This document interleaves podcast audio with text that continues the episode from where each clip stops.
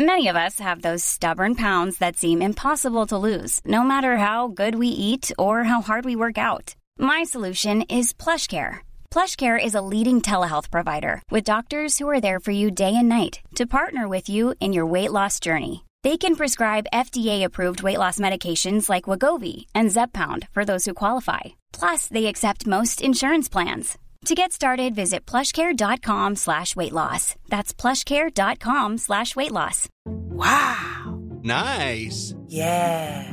What you're hearing are the sounds of people everywhere putting on Bombas socks, underwear, and t-shirts made from absurdly soft materials that feel like plush clouds. Yeah, that plush. And the best part? For every item you purchase, Bombas donates another to someone facing homelessness. Bombas. Big comfort for everyone. Go to bombas.com slash ACAST and use code ACAST for 20% off your first purchase. That's bombas.com slash ACAST. Code ACAST.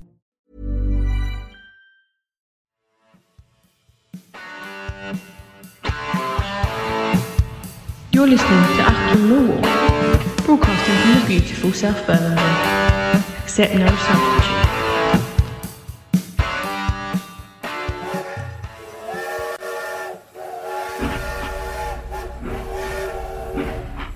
Yes, dear listeners, that noise you can hear, that huffing and puffing, the sound of smoke billowing through rural English tunnels, that is the sound of the Rowett train running. And joining me to discuss the uh, the the, uh, the the terminus of, of the Rowett train service is our station master himself, our ticket collector. It's Mr. Michael Avery. Welcome back to the show, Michael. How are you doing, mate? Yeah, good afternoon, listeners. Good afternoon, Nick. It's um, you talk about trains there. It, um, anything to do with Gary Rowett reminds me of Casey Jr., the train from Dumbo. which was the circus train um, with all the clowns running around on it. But yeah, he seems seems to have got it more of a Euro star now, doesn't he? So well done, It Gary. Yeah. Um, we're speaking, obviously, listeners, in the aftermath of last night's excellent 2 1 win up there at Pride Park, or whatever the sponsored name, if they still have a sponsor. I don't know. They're in financial deep trouble. Um, Pride Park Derby, 2 1 win over Wayne Rooney's Rams. Michael, that was one of the better better away wins in, in, in Gary Rowett's tenure. And I'm starting to be reminded every time we have a really decent away win, I'm thinking back to Forest, there's a consequent world shattering event to um, take away the, the taste. We had pandemic in the aftermath of that win at Forest, and now today we have Russian invasion of Ukraine. I think there's a there's a kind of a, a grand conspiracy to deny us a Yeah. promotion playoff run. But that was that was some win last night. I thought it was a really really well executed three points up there. How did you see it, mate? Do you know what? To a point, and I'm, going to sound like I'm going to contradict myself here a bit, but I saw some of the comments online from some people um, at the start of the second half saying about how we seem to be a bit leakier at the back, and um, you know some of them are some of the Derby players are making their way through with ease. But I think that's probably compared to how Gary Rowett teams have been in the past. I think that's probably as close to as a faultless performance you will get.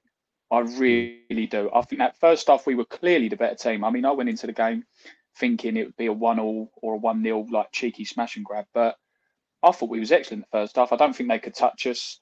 Um, I thought defensively, yes, when they did get through us, um, Bart was doing his usual. We take his grant, his saves for granted. Uh, some of those saves he was just excellent with, and yes, they did get through us a few times, but I think there was more times that Shaun Hutchinson was rock solid than there was when people got past him. I thought Murray Wallace again showed why he he's got to be um, at least considered for player of the season. Um, I mean, before the Jed issues, it was nailed on to be Jed, wasn't it? But I think Mm. Murray deserves a shout out as well. I, th- I just think everyone played really well. Tyler Burey, Mason Bennett, class. A re- really good performance for me. Really, really good.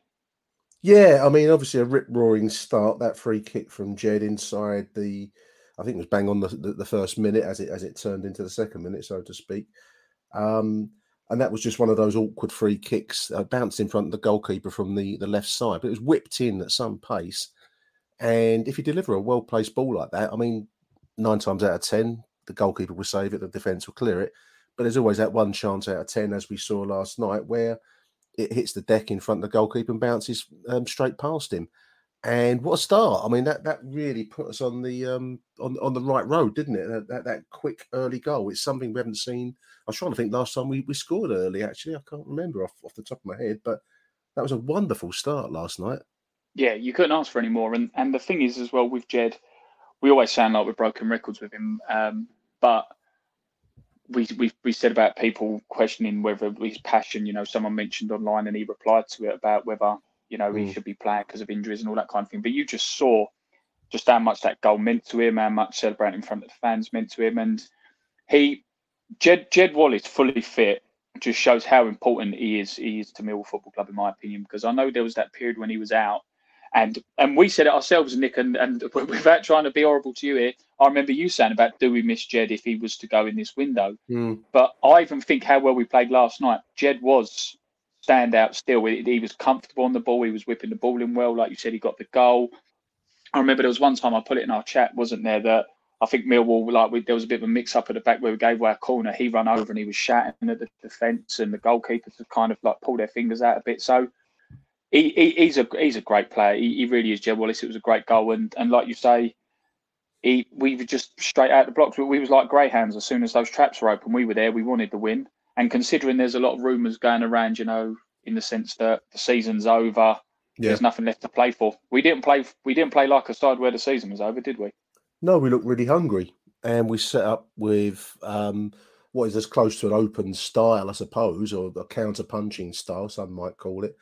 Um, but by Gary Rowett standards, that was that was a good open, certainly in the first half, a good open display of the kind of football that I want to see. Um, you know, we, have made the, the point on previous shows about the, um, the, the lack of entertainment, and I think that's, that's, that's a fair point for supporters to complain about. Um, it is the reason that we we go to watch football. Fundamentally, you're going there as a, as a diversion from everyday life, and you know, last night you got to take your hat off to to that side because that was. However, he stumbled upon that front three. Uh, injuries obviously have taken away key players, but suddenly we've got now Tyler Burey, uh, Mason Bennett, and Jed Wallace as our at the moment first choice front three, and that's pace, yeah. mo- movement, and creativity. And yeah, okay, you know, circumstances might have forced it upon us, Michael. But that's that's some front three. I really like the look of Burey and Jed. You know, we uh, there's a statistic I just picked it up here from Second Tier Podcast. I don't know where they got the info from, but we'll take it as as um, as kosher. Um, number one of this list of, of ch- a chance created every 31 minutes um, by Jed Wallace. Next is John Swift on 32 and Harry Wilson on 36. So basically, a major, major contributor to this mill side that has struggled at times this season. Um, but alongside Tyler and Mason Bennett, who I really liked last night, um, and and for last, um, you know, have have it's three games on the spin that we've won there, Michael. And that's that's some creative front line, and it's been a while since we've been in a position to say that, isn't it? I, I take my hat off to them. Yeah, and I think as well with Mason Bennett, when when we all signed him, obviously he was a bit of under a cloud of what happened in his um, off the field antics, if you will, and it obviously hadn't gone right for him where he was. But I think, consider again, I'm going to sound a bit silly here, but I, I didn't follow much of Mason Bennett as a player before, but you obviously hear of his potential, how good he could be. I think he's living up to all of his potential that was promised. I think he has been absolutely outstanding, and he has proved he can stay fit for a run of games. I don't know how you do it because I think it was either Ryan or Mike Hayden or someone on the last show said you just wrap him in cotton wool and make sure he doesn't get injured in training. But yeah. it goes to show you you you treat him properly, like training wise and health wise, and he doesn't get injured. What a player he is! What a player he is! And I think that it, it, yes, Jed has been outstanding when he's come back in, and you know last night he looked great. But as you say, then Mason Bennett. I mean, how long's left on his contract? Did he sign eighteen months with us originally, or uh, I'd have to check. Can't can't remember, but yeah. Um... But it, I mean, if if his contract isn't up at the end of the season, brilliant. If it is, I'd sit him down there and start sorting out maybe a, a two three year deal because he's obviously got some years in front of him. He's proved, yes, there's still that grey area with his fitness, but if you keep him fit, he's such a valuable asset, and he he clear he clear clearly loves the club. Clearly loves playing for this team. You see, every time he scores, he, he's like a kid who scores in a school game. Um, you know, on the playground, he's he's absolutely buzzing when he scores. So I'd I'd tie him down for longer. Yeah, well, if possible. I mean, Jed obviously did that imitation of the Mason Bennett dance now that's becoming rapidly becoming an iconic goal celebration. It's like a cakewalk type dance in front of the fans. He did that for the opening goal. Um, the power that Mason showed for the run into the box is exactly what we've been missing. That power run from slightly deep, but straight into the penalty area, and then the ball back across the uh, the face of the goal, and it fell eventually after being blocked to to, to Tyler Burey, who buried it. Buried, Burey buried it um, for 2 0. And I thought at that point, I mean, there's actually previous chances to that, Michael. We were we were creating chances pretty much as every time we were going forwards. And you know, that's that's quite something. Um, you can you can argue, I mean, I'm just looking through my notes from last night that when Derby had the ball, they more in the second half perhaps, but certainly in the first half, they they seemed to have players that were, you know, that, that could be dangerous, but they didn't create any direct danger. Shots such as they had were over the bar or wide. They weren't really forcing much out of Bart. Hmm. And mm. you know, that's that's that's a tribute, I think, to the defence. So I don't know about you, I don't know about most Millwall fans or listeners to the show, but I don't mind defensive football if it's balanced with a lethal attack. And suddenly, from out of um, a most unexpected development in the season, given that it's not long since we lost four on the spin, we're now winning. Suddenly, we seem to have that balance of good good defence balanced with uh, an attack that looks very, very lively going forwards. It's the winning combination, and form is transformed overnight almost, isn't it? Yeah, and you say that, and a moment that instantly came to my mind as you were talking, and it was, I think it was either a corner or a free kick. It was definitely a Derby attack, obviously, but we sort of won the ball and just done the, the classic counter attack. Not even a hoof and chase. It was like one pass out, two pass out, out wide, cut back inside, and you're thinking we've gone from having the ball on the edge of our 18 yard box, three good passes and not hit and hope, but three good passes, we're now on the edge of their penalty box. And then I think that was when I think it was Jed cut it in. It wasn't the best of crosses in anyway, but like you say, it was good defending, which led to a very fast-paced, quick attack. Which yeah. you know, if you hit if you hit a pass on each either side, it's three 0 even more game over. But yeah, I, I yeah I know we said at the start of the show, it was just a very entertaining game and. And no, normally Millwall games on the red button, they um they're not the greatest, are they, for camera quality and commentary?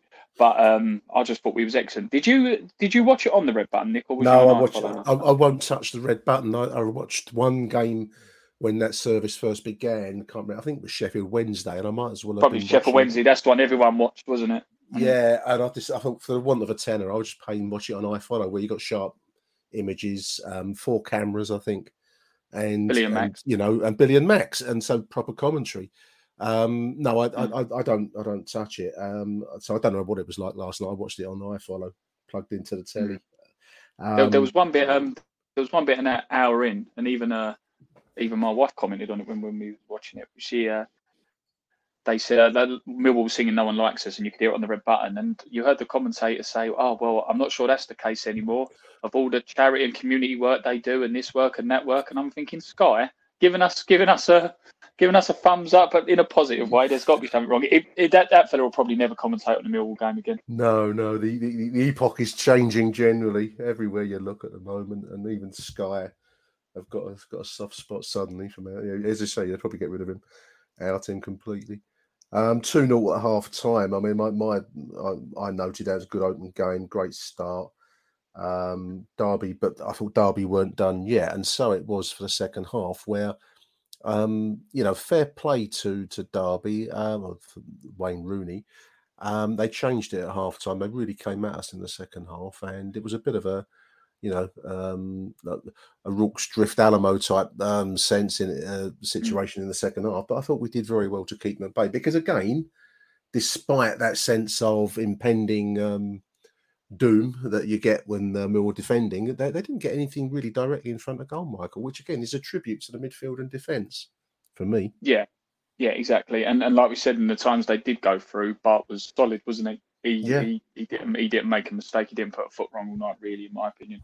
I thought he was very good, Bart. Um, but like you say with Derby, it, it's one of those things where yes, financially they're banging trouble, aren't they? And I, I think technically, haven't they still got yeah. four or five days to prove they can be in business till the end of the season? Because they're, they're deeply, deeply in it, and I, I mean, both yeah. in terms of the table, the twenty-one point penalty has has, uh, has punished them um, in in a way it's probably intended because I think they looked like with about eight or nine points. I'm looked at the table recording yeah. this, listeners, mm. which is not very professional. I should have done, but um, I know they're they're about eight adrift below Reading, who won the other night, didn't they?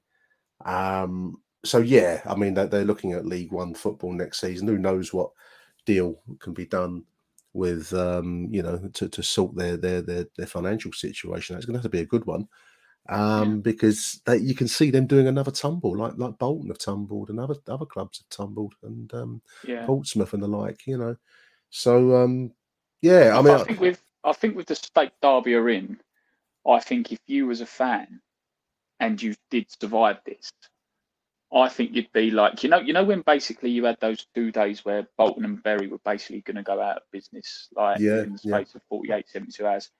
And I think Bolton went down to League Two, and the sort of even though they they, they was down in League Two, they're in League One now, obviously, but they were very much we're just lucky to be alive because look at Bury, you know. Um, well, I think yeah, yeah, yeah. I, I I I don't know any Derby fans, um, so I'm, I'm, I'm but I'm just presuming if I was in their situation and we went down to League One, and like even if some someone like my even Mike Ashley came in and, and put some money in to keep it afloat, you, the situation they're in now, you'd think at least we've got a football club because there, there was um there was an article on BBC. I'm not sure if it was BBC's way of trying to pull some heartstrings or whatever it was, but and and I know it's not unique to Derby. Don't get me wrong, but they they interviewed the local area, like local pubs and fish shops Mm. and all that, and basically the turnover of revenue to the local area is ridiculous. If it like on match days, um, Oh and yeah, again, I know yeah, it's not yeah. just the Derby, but there are so many there are so many people who are like, if Derby go under,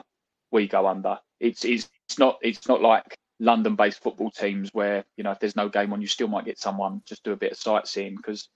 I mean, you you've been to what's the name? Say Pride Park. There's nothing Yeah. there. I know there's like I know No, there's no, like that no. little outlet, but there's nothing there, is there?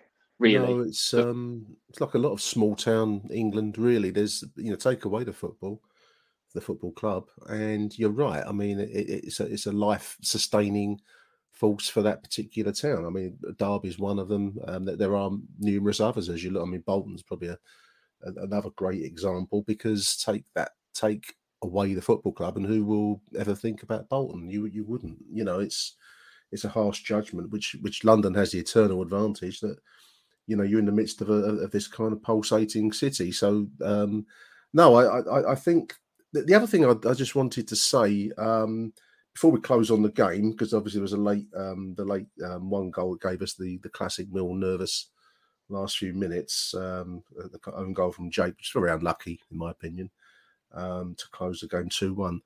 But the, I mean, there's a debate online, Michael, about Jed's worth to the team, which is evident from the, the performance last night that we saw, and the fact that his contract expires at the end of the season. We don't know what um, what moves uh, may or may not be afoot to to try to tempt Jed to stay.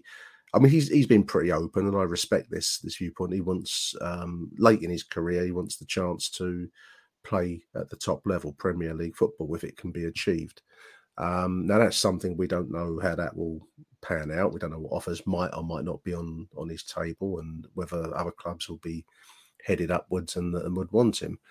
Um, but there's, some- uh, there was just following a little debate online before we started recording about people saying we should be throwing um, like a bonus at him, a, a, a millions, two million pound bonus at him, and uh, you know multiplying his wage um, so it's, it's you know it's worth his while to stay. I mean, firstly, I, what I'd say to that is I don't know that necessarily, in fairness to Jed, I mean, everyone's got to earn a living and he's, he's got to do the best that he can for for himself. Um, but I don't know it's necessarily just a money thing for him. I think it is also the professional desire to prove himself at the at the highest level. Um, but also the other side to the coin is if we if we Millwall if we did do that, then you bust your highly um, valuable wage structure wide apart. So you then then create a situation where other players would want similar deals. So, and that's what's led many many clubs that chasing of the dream um, syndrome has done for clubs from Bradford to to Bolton to to to Derby to you know others, loads of them are out there. So I think you've got to be a bit careful. It's, it's very tempting to want your, your your your crown jewels to remain, um, but not at every cost because um, fundamentally we all want Millwall Football Club to continue, don't we? Well, I, I believe we should anyway. I, I, I think if you if you put that in jeopardy, then you'll finish up with no no football club at all at some point potentially. So you've got to be a bit careful what you wish for on that front. How do you how do you see the, those kinds of debates? I, I agree. We should try our hardest um, to keep hold of him. Absolutely. Um, Yeah. But as you say, within our means, because you can, if you just look at a I mean, apologies to anyone who's a Pompey fan and listening, or if any of the of Milan Mandaric or any of those might think I might listen to Actor Mill this week. But it wasn't so long ago in the yeah, he might do. You know, I'm, I'm, I listen to this one. Um, it wasn't so long ago that you had you know Peter Crouch, Jermaine Defoe, Lassana Diarra, Sol Campbell. The list goes on of players who play for Portsmouth. Um, and now look at them because they couldn't afford their wage structure. They they certainly get more than we do. Um, I, I, I can't. That's one thing we've always said about John Berylson, um, in the sense that he's sensible with his money, and one thing we've always praised John Berylson about being sensible with money.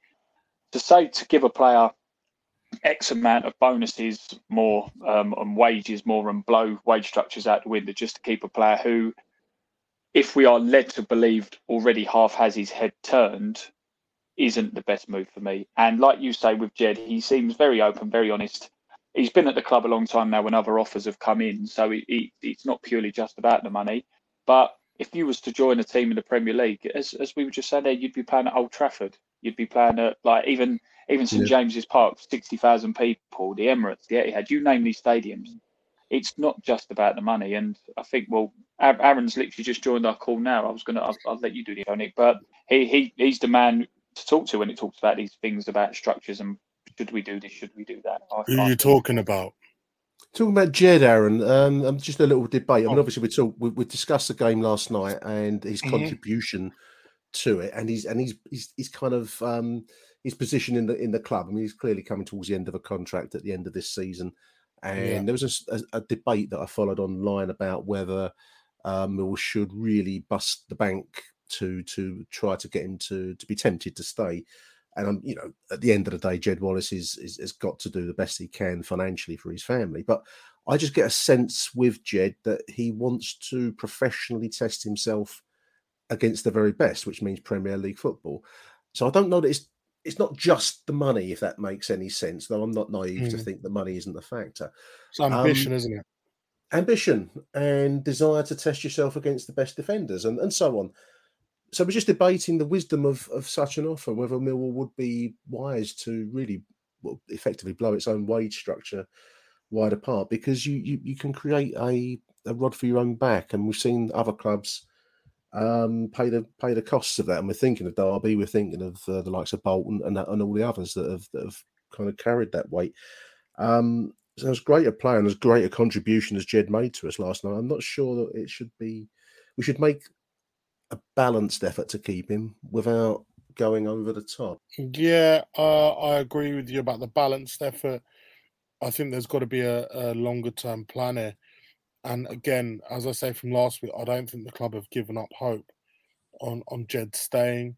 Yeah. Um, you know, he, he's I've I've sort of been very fortunate to to speak to him quite often on a weekly basis, and he's always reiterated his love for the club. You know, there there's just something about Jed Wallace. He loves Millwall Football Club, really, really, really does. He, he's buzzing when they win. He's deflated to fuck when they lose. Believe me, Mm. like really is very emotive character. Um, and and he just loves the place. But at his age, he knows he hasn't got many chances left to play Premier League football, and he wants to play Premier League football. However, he's always said to me he wants to play Premier League football with Millwall. Now, Jed isn't going to get a move to a team that is, um, you know, flying in the Premier League. You look at the money that Aston Villa have spent Yeah. and the names they've brought in. You look at West Ham, the way they're doing things. You, you just look at clubs out there and the way they're they're operating. It's gonna be a club that are getting promoted or are going to be challenging for promotion next year. Yeah. Um, should Millwall break the bank to keep him? I don't think it's money, Nick. I don't think. I really don't. No, I I, I, I don't get Yeah, that that's what we were just Aaron. saying. you know, I mean, I- you know, just watching his celebrations last night. I mean, you're right. I think he does love it at the Den, Jed. Um, his contribution doesn't, you know, it, it, over the years since he's been here has been immense. He's our he's our talismanic creative Mm. attacking player, and I think he, I think anyone, if you take a step back from from the the uh, the Millwall situation, you know, he he deserves a chance to to pit himself at the top level. I think you're right about it. Won't be an established Premier League side that comes in for him. I think you know. I'm trying to think of an example. I, I don't know. It's going to be it's going to be probably the playoff pl- uh, team that goes up that will be more the, the the shout on that. But I still would, I couldn't begrudge him his chance to to test himself at that level. I just think you know he- he's got nothing to prove to Millwall fans now, and I think No. last night's performance reinforces that. That uh, you know, it, it, was- it was instrumental in, in in that excellent win. Ready to pop the question? The jewelers at BlueNile.com have got sparkle down to a science with beautiful lab grown diamonds worthy of your most brilliant moments. Their lab grown diamonds are independently graded and guaranteed identical to natural diamonds, and they're ready to ship to your door. Go to BlueNile.com and use promo code LISTEN to get $50 off your purchase of $500 or more. That's code LISTEN at BlueNile.com for $50 off. BlueNile.com code LISTEN. Hiring for your small business? If you're not looking for professionals on LinkedIn, you're looking in the wrong place. That's like looking for your car keys in a fish tank. LinkedIn helps you hire professionals you can't find anywhere else, even those who aren't actively searching for a new job but might be open to the perfect role. In a given month, over 70% of LinkedIn users don't even visit other leading job sites. So start looking in the right place. With LinkedIn, you can hire professionals like a professional. Post your free job on linkedin.com slash people today. Burrow is a furniture company known for timeless design and thoughtful construction and free shipping, and that extends to their outdoor collection. Their outdoor furniture is built to withstand the elements, featuring rust-proof stainless steel hardware, weather-ready teak, and quick-dry foam cushions. For Memorial Day, get 15% off your Burrow purchase at burrow.com slash ACAST and up to 25% off outdoor. That's up to 25% off outdoor furniture at burrow.com slash ACAST.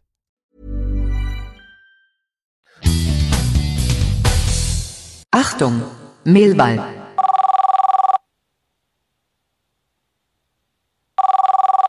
Hello, Nick. Tony Mundy. Uh, another good win tonight. 300 spin. Um, and yeah, it's just sort of clicked. I think this is what we've probably been trying to achieve all along with this system. Um, and obviously, the players we've had, have, it's not happened. I know, and other times we have put the extra midfielder in and we have went defensive, like at Blackpool, but we're definitely not that now. We're playing this sort of 3 4 3. Uh, and I know it becomes 5 2 3 but it's three four three in the main. And the, I mean, the back three have just they've just they've just become um, got all their confidence back from a couple of years ago, and they they look like they can't be beaten. Um, I know it was a freak goal tonight. Um, the Cardiff goal was like literally was it ninety fourth minute or something. Um, we just look we just look so assured at the back, and uh, yeah, the midfield too. I mean, Mitchell, I've been a bit critical of him the last couple of months, but I've, I've noticed the last couple of games he's stepping out of the midfield and winning the ball really high up the field, and then we're setting these breaks away. And the front three, they look unstoppable. I mean, you wouldn't want to defend against them, would you? Because they're not. Whereas we had Afobe as a focal point, we haven't got that now. We've literally got three of them buzzing all over the front line and almost impossible to pick up, um, especially with the pace of them.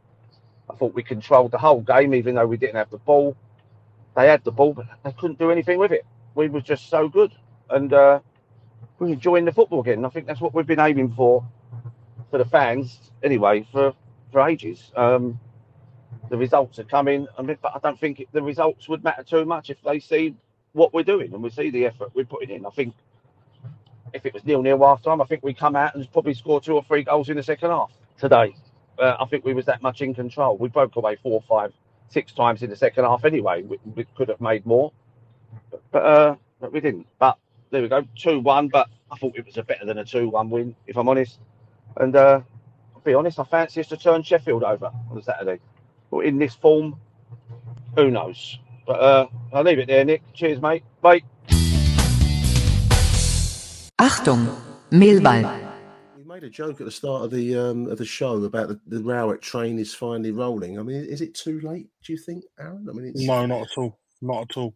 And I think that the return of the um, the head of recruitment shows Alex. that Yeah. yeah shows that the management structure won't be changing anytime soon. Um, when I spoke to Gary Rowett last week, he was all, he said I'm always nervous when John Berylson comes to the country because you don't know what's going to happen. But let me tell you that everyone at the club backs the gaffer. Everyone at the club backs the project. I think yes, his hand has been forced because of injuries, and he's had to change the way the the, style in in which the team plays. He's had to change things up with Mason Bennett playing in a very attacking role, and he's coming to let's hope he can retain some fitness and, and keep doing what he's doing. But you know, again, I hate saying this because I say it every year. It's going to be a big summer, boys. It's going to be a big summer. Can Millwall contend with with clubs? They're already spending, you know, a good amount of money in terms of budget in the champ in the championship. You know, the the wage budget is consistently going up. They're sh- they're trying to show ambition in what is a, a difficult market. The problem we have here is that, you know, we haven't got the the eyes and ears on the ground that uh, some of the other clubs do Yeah. in terms of picking up players here and there and grabbing a bargain and and, and doing bits and pieces. It's always going to be difficult, but I I really think that the club's going to back Gary Rowett now because arguably, who else are you going and getting out there? Who that you know when you sit there and look around at the other managers, you know, are you going to go out and get a progressive, forward-thinking manager? Who would you get? Luke Garrard from Boreham Wood, maybe. You know, but that's a massive Yeah. risk. You go Yeah. out and get you're stuck because you go out and get a progressive, forward-thinking manager. They want a budget. They want to reshape the squad in the way that they want to do things, and then it could come eight months down the line that you are bottom or in that, those relegation places with a squad full of players that someone else has brought in, and you've got to bring someone in to try and fix it. Yeah, and the thing is as well, just just to Go touch on. just to touch on Yeah. that, Aaron. Funny thing you say that. You, I've, I was you and Ryan or Ryan and someone else a few weeks ago was saying about the Swansea manager. Was it Russell Martin? Yeah. Mm, What what a great job he was doing, and like Ryan was saying about sort of the level of football Swansea are playing and the standard. I saw an article, I think it was on BBC or Sky the other day, like some of the fans of his head. So, like you say, it, foot, football's such a, and we all know it anyway, but football's such a fickle game. You know, like mm. Rowett's gone from Rowett out, see you later on, we'll all drive you back up to Stoke or Birmingham or Derby, whichever one of the three clubs you, you've been at and want to go back to, to, like you say, Nick, the, the, the train's now rolling again, are the playoffs back on? And, and Russell Martin, who was like the saviour of Swansea City, is now on his, seemingly looks like him, not on his way out exactly, but people are asking questions of him. So, When yeah, it is, My- is a big summer. Michael Millwall 12th in the league. When you look at the recruitment, when you look at everything and, and factor everything in, is that not a fair position?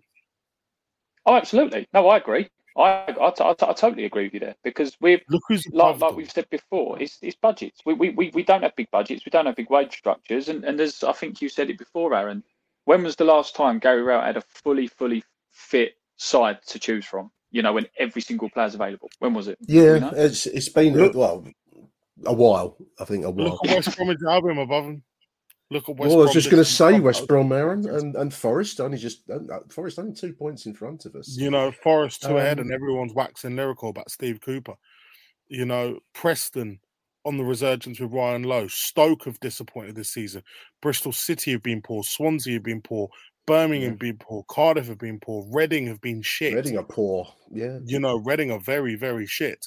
yeah. Um, it's it's a very strange league. Anything could happen. People sat there sitting talking about the playoffs. I I'm not going to write the playoffs off for Millwall at all. You don't know what comes around the corner. You don't know what's going to happen. You've now building a half decent sequence. Yesterday could have been difficult. We know how well they've played. All right, although I think the the Derby candle's starting to flicker a bit, just a tad. um, who knows? This is a free hit for Gary Rowett and Co, isn't it? Well, it is. The pressure is, in my opinion, that the pressure is off. I mean, as you look at the table, you're you're, you're spot on there, and I mean, there are, there are some big names and some expensive sides around us Mm. sitting in twelfth.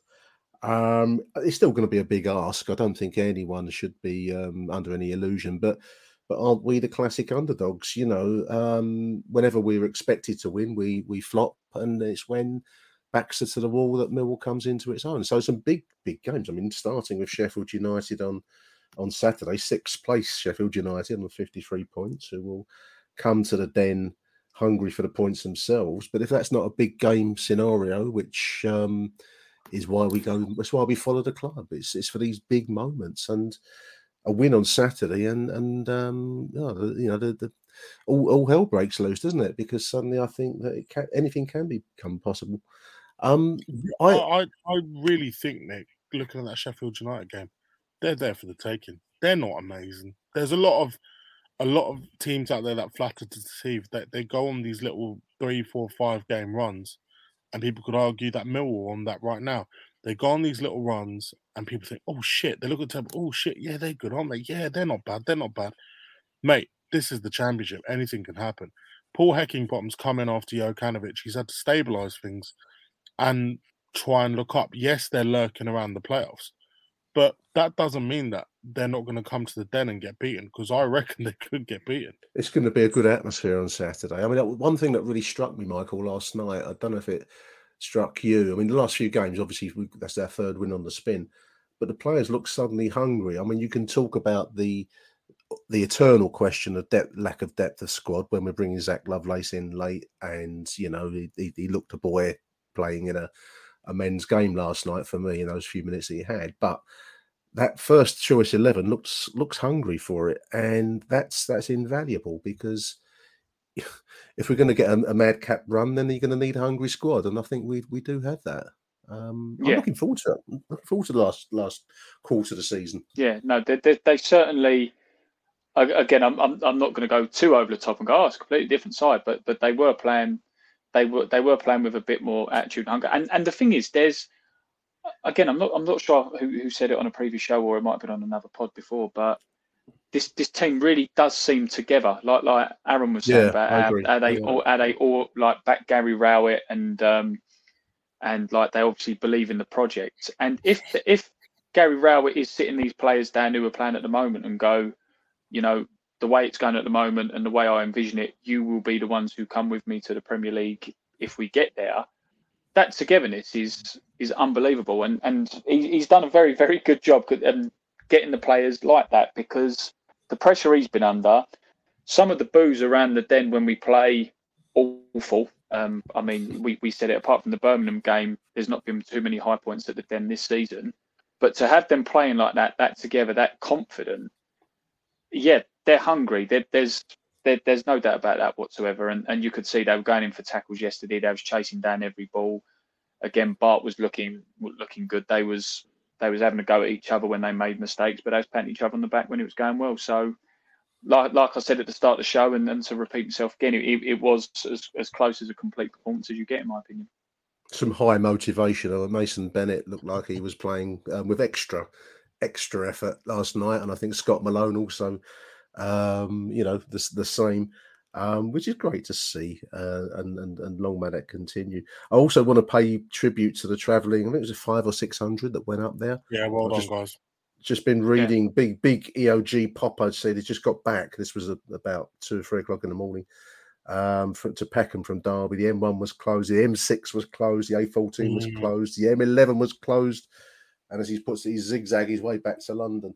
Um, so well done, the Good- Well, well done, everyone. I mean, I, I think the and to be fair as well, yeah, to Go be fair as well, a lot a lot of them a lot of them also went up to Blackburn last weekend. So Oh yeah, so well done, everyone. it- well done. dou- double well done. I mean, I, I, I know, I know they they chucked you know a load of pies on Coach One. I think it was Michael, but you know, um, from what I understand, speaking to uh, Steve Kavanagh on Monday night, he the club are fuming. The club are with, fuming. with Saturday's debacle. Yeah, Yeah, if you want to go back and listen to it, it's on BBC Sounds. I think seven. If you go to London Sports Show, it's one hour forty five in. Steve Kavanagh joins me, and he was he was absolutely fucking livid. And the thing is, it looks really dodgy from a Blackburn perspective, doesn't it? Because firstly, Preston down the road, they've gone and cleared the pitch. The Millwall media team were clearing the pitch. Max and Billy and all them lot in their flipping suits Yeah. out there with with shovels and and you know Steve just turned around and said, "We did all we could." Anyone who could pick up a shovel picked up a shovel to go and try and clear the pitch to get the game on, but it just stunk because of I'm, I can't obviously sit here and say that Blackburn did it deliberately, but you know it just it looks ropey, doesn't it? It looks very bad. It's a very hard thing to prove. I mean, you can you can pull together a lot of circumstantial things like the switching on or off, or whatever the case may be with the under under pitch heating, the lack of prep for clearance of snow when it's been predicted overnight, and oh, there's there's and the and the loss of your of, their uh, leading goal scorer, the the one man that might have caused serious damage to the middle defence. So there's loads of circumstance. It's quite a hard thing to prove. Um, but fair play to the club for for arguing out our call. I don't know what sanction, if any, um, the football league can or will do. I, am going to bet Well- on very very little, but you know, I we'll mean, see. Nick, I, I- I said to Steve, you know, it's all well and good giving you know refunds to those who, who come on a coach and stuff, but what about all those lot who drove? What about all those lot who took Yeah. trains? What about you know all those other lot who, who who spent other you know who spent money trying to get big there money, yeah, and basically and fucked effort. up. It's expensive, Yeah. man. Train travel is expensive, really, really pricey. They've probably worked a bloody hard week. They've got up at a ridiculous o'clock in the morning to try and go and follow their football team. And at quarter past two, they've decided to pull the game. Absolute shambles. Absolute shambles, mate. Achtung, Mehlball.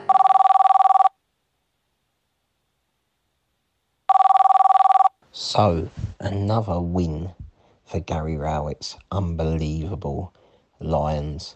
Um, and I say unbelievable because three games ago, did anyone see this happening? I know he claimed that he thought we were going to be better than what we've been, and I was a doubter, as you all know. But playing that type of football, that counter attacking football, is so incisive when we go forward. Um, Tyler Burey, Jed Wallace, and Bennett up front. That's the best front three as a combination we've had in years. I love Burey. I think uh, you know he, he's he's another Jed, and he plays off the other side. So you know you got to beg the question: Why hasn't he been playing before? But we've stumbled onto this sort of this formation, this way of playing late on in the season, and let's hope it's not too late. Let's hope you know we keep playing this way and we'll see where we end up. But at least it's a breath of fresh air to play this way. And I know that they scored late on by some kind of fluke. I don't know if it actually went in off uh, off Coops or he's tried to get out of the way of it at the last minute, but it's gone in to make it the traditional nervy Millwall finish. But they never really threatened. I thought we could have had four or five chances in the first half where if we'd been a little bit more clinical, we could have taken them. Burey missed one before he later scored. But all in all, a great night's work. You know, uh, it's another win. It's in our own hands. We've got Sheffield United this weekend, and then we've got Reading again, a team down the bottom that we should go and beat, and then we've got Middlesbrough, who are sixth. So it's in our own hands. It's our own destiny. There's still long enough in the season that if you beat the teams in and around you, you'll go in front of them. We've got two games in hand on Huddersfield. It's important. We've got to, you know, if you if we are serious, if you, uh, you know, and it looks like the players believe, which is always always a thing, and maybe a few of us will start to believe, including myself now too. So, um, yeah, really, really positive night for the Lions. Really, really positive result. Roll on Saturday. Come on, you Lions. Achtung, Mehlball.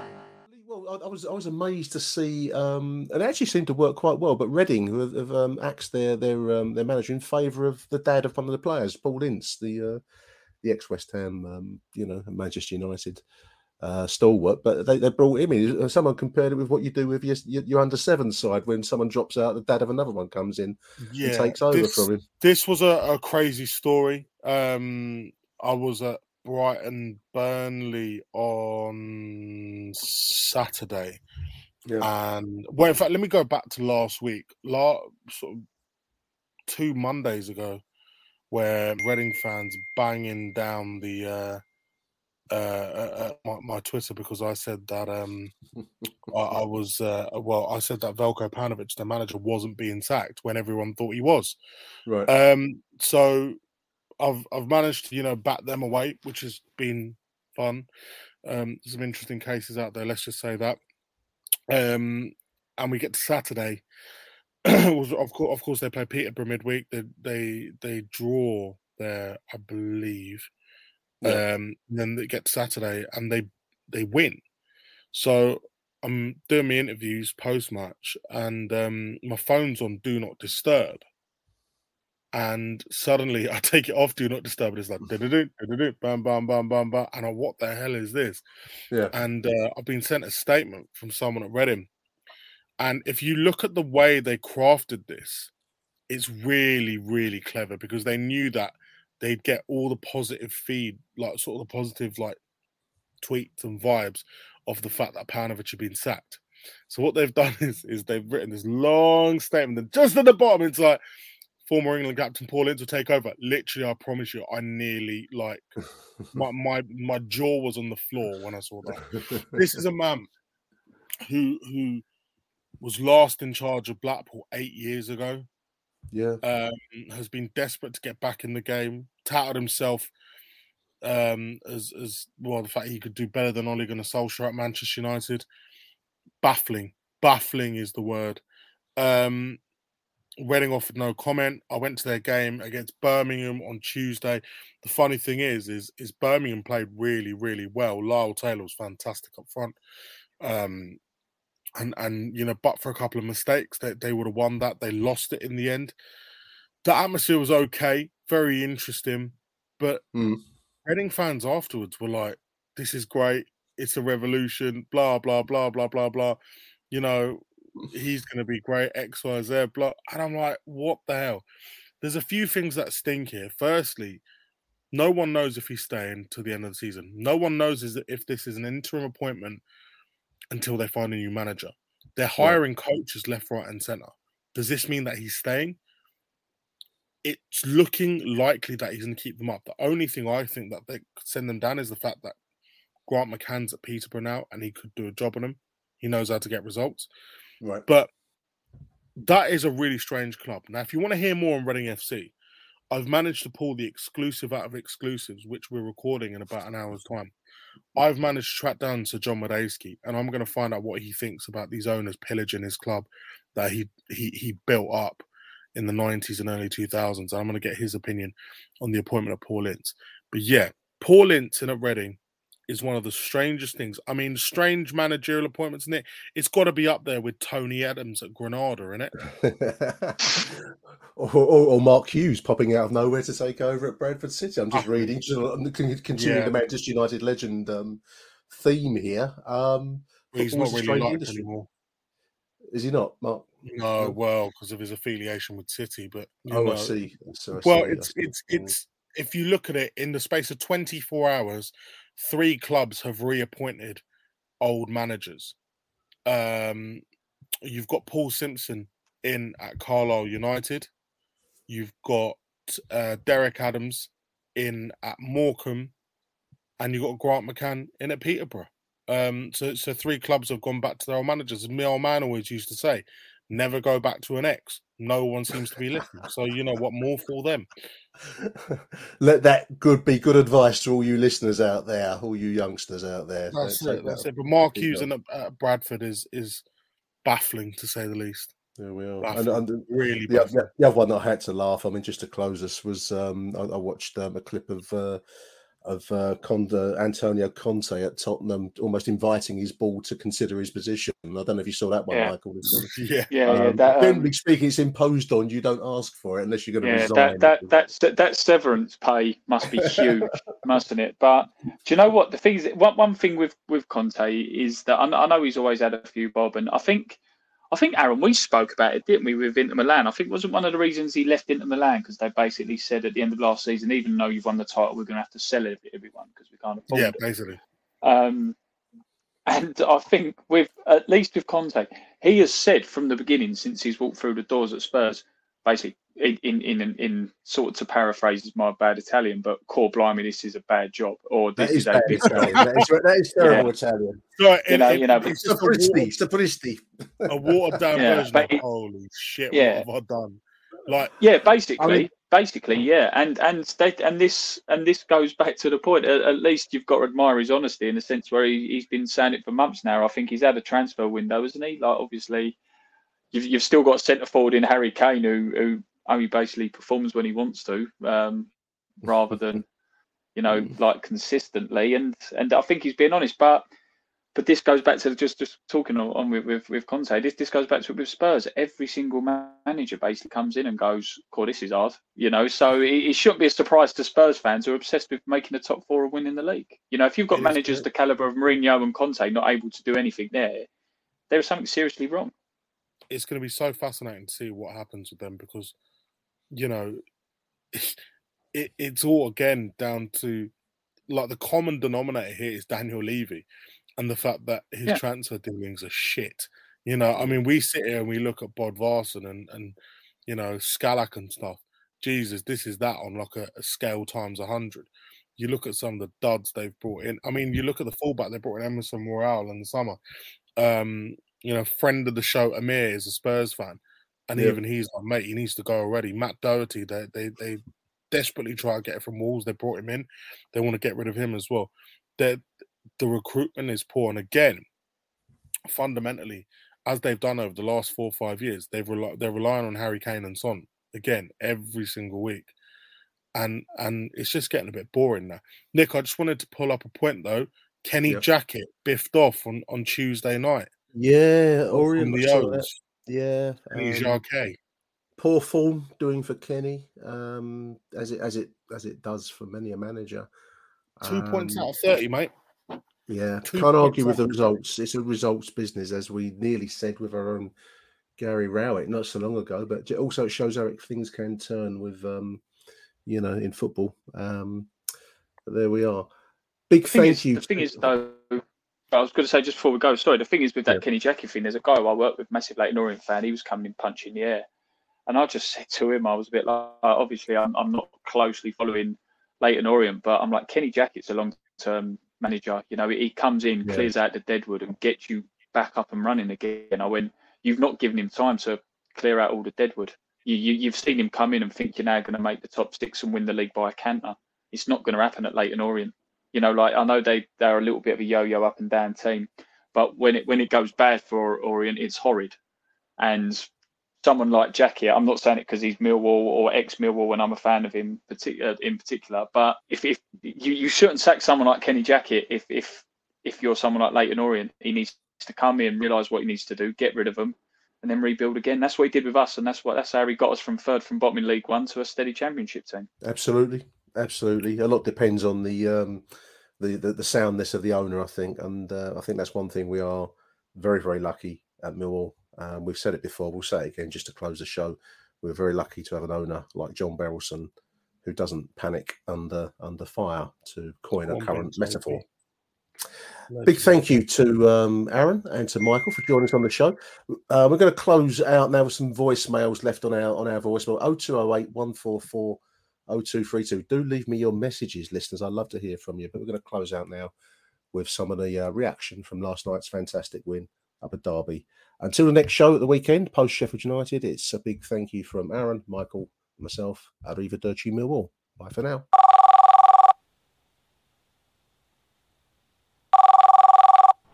Hello, Nick John Rankin here on the coach back from a tremendous win. Derby County 1, Millwall 2. Absolutely fantastic performance. Um, we went up there pretty defensively, that was our game plan, and we hit them on the break. And the first half, we were absolutely tremendous. Uh, Derby had nothing to offer. We let them have the ball. We took the ball off them, and Jed Wallace scored um, in the first minute or so, and then it was pressure on the break from Millwall constantly, with Tyler Burey scoring a beautiful goal uh, from a, a wonderful piece of play. Second half, um, more of the same really, although Derby really pulled on the pressure, but we looked pretty uh, solid at the back. they were never really going to score. They were putting balls into our box and we defending it well. And in the end, um, it was just a, a mistake on a very boggy pitch by Jake Cooper and he sliced it into our net. So a little bit nervous at the end. As usual, we got nothing from the referee. Um, but what a fantastic three points to win. Very happy. On the coach back now for a four hour drive. We're all buzzing. So come on, you Lions. Thank you for listening to Aston Millwall. If you enjoyed the show, please head over to Apple Podcasts and leave us a cheeky little review. Arrivederci Millwall. Till next time. Who do you want to watch?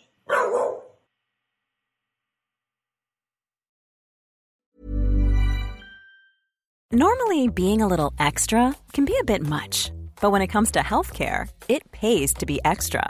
And United Healthcare makes it easy with Health Protector Guard fixed indemnity insurance plans. Underwritten by Golden Rule Insurance Company, they supplement your primary plan, helping you manage out of pocket costs without the usual requirements and restrictions like deductibles and enrollment periods. So when it comes to covering your medical bills, you can feel good about being a little extra. Visit uh1.com to find the Health Protector Guard plan for you.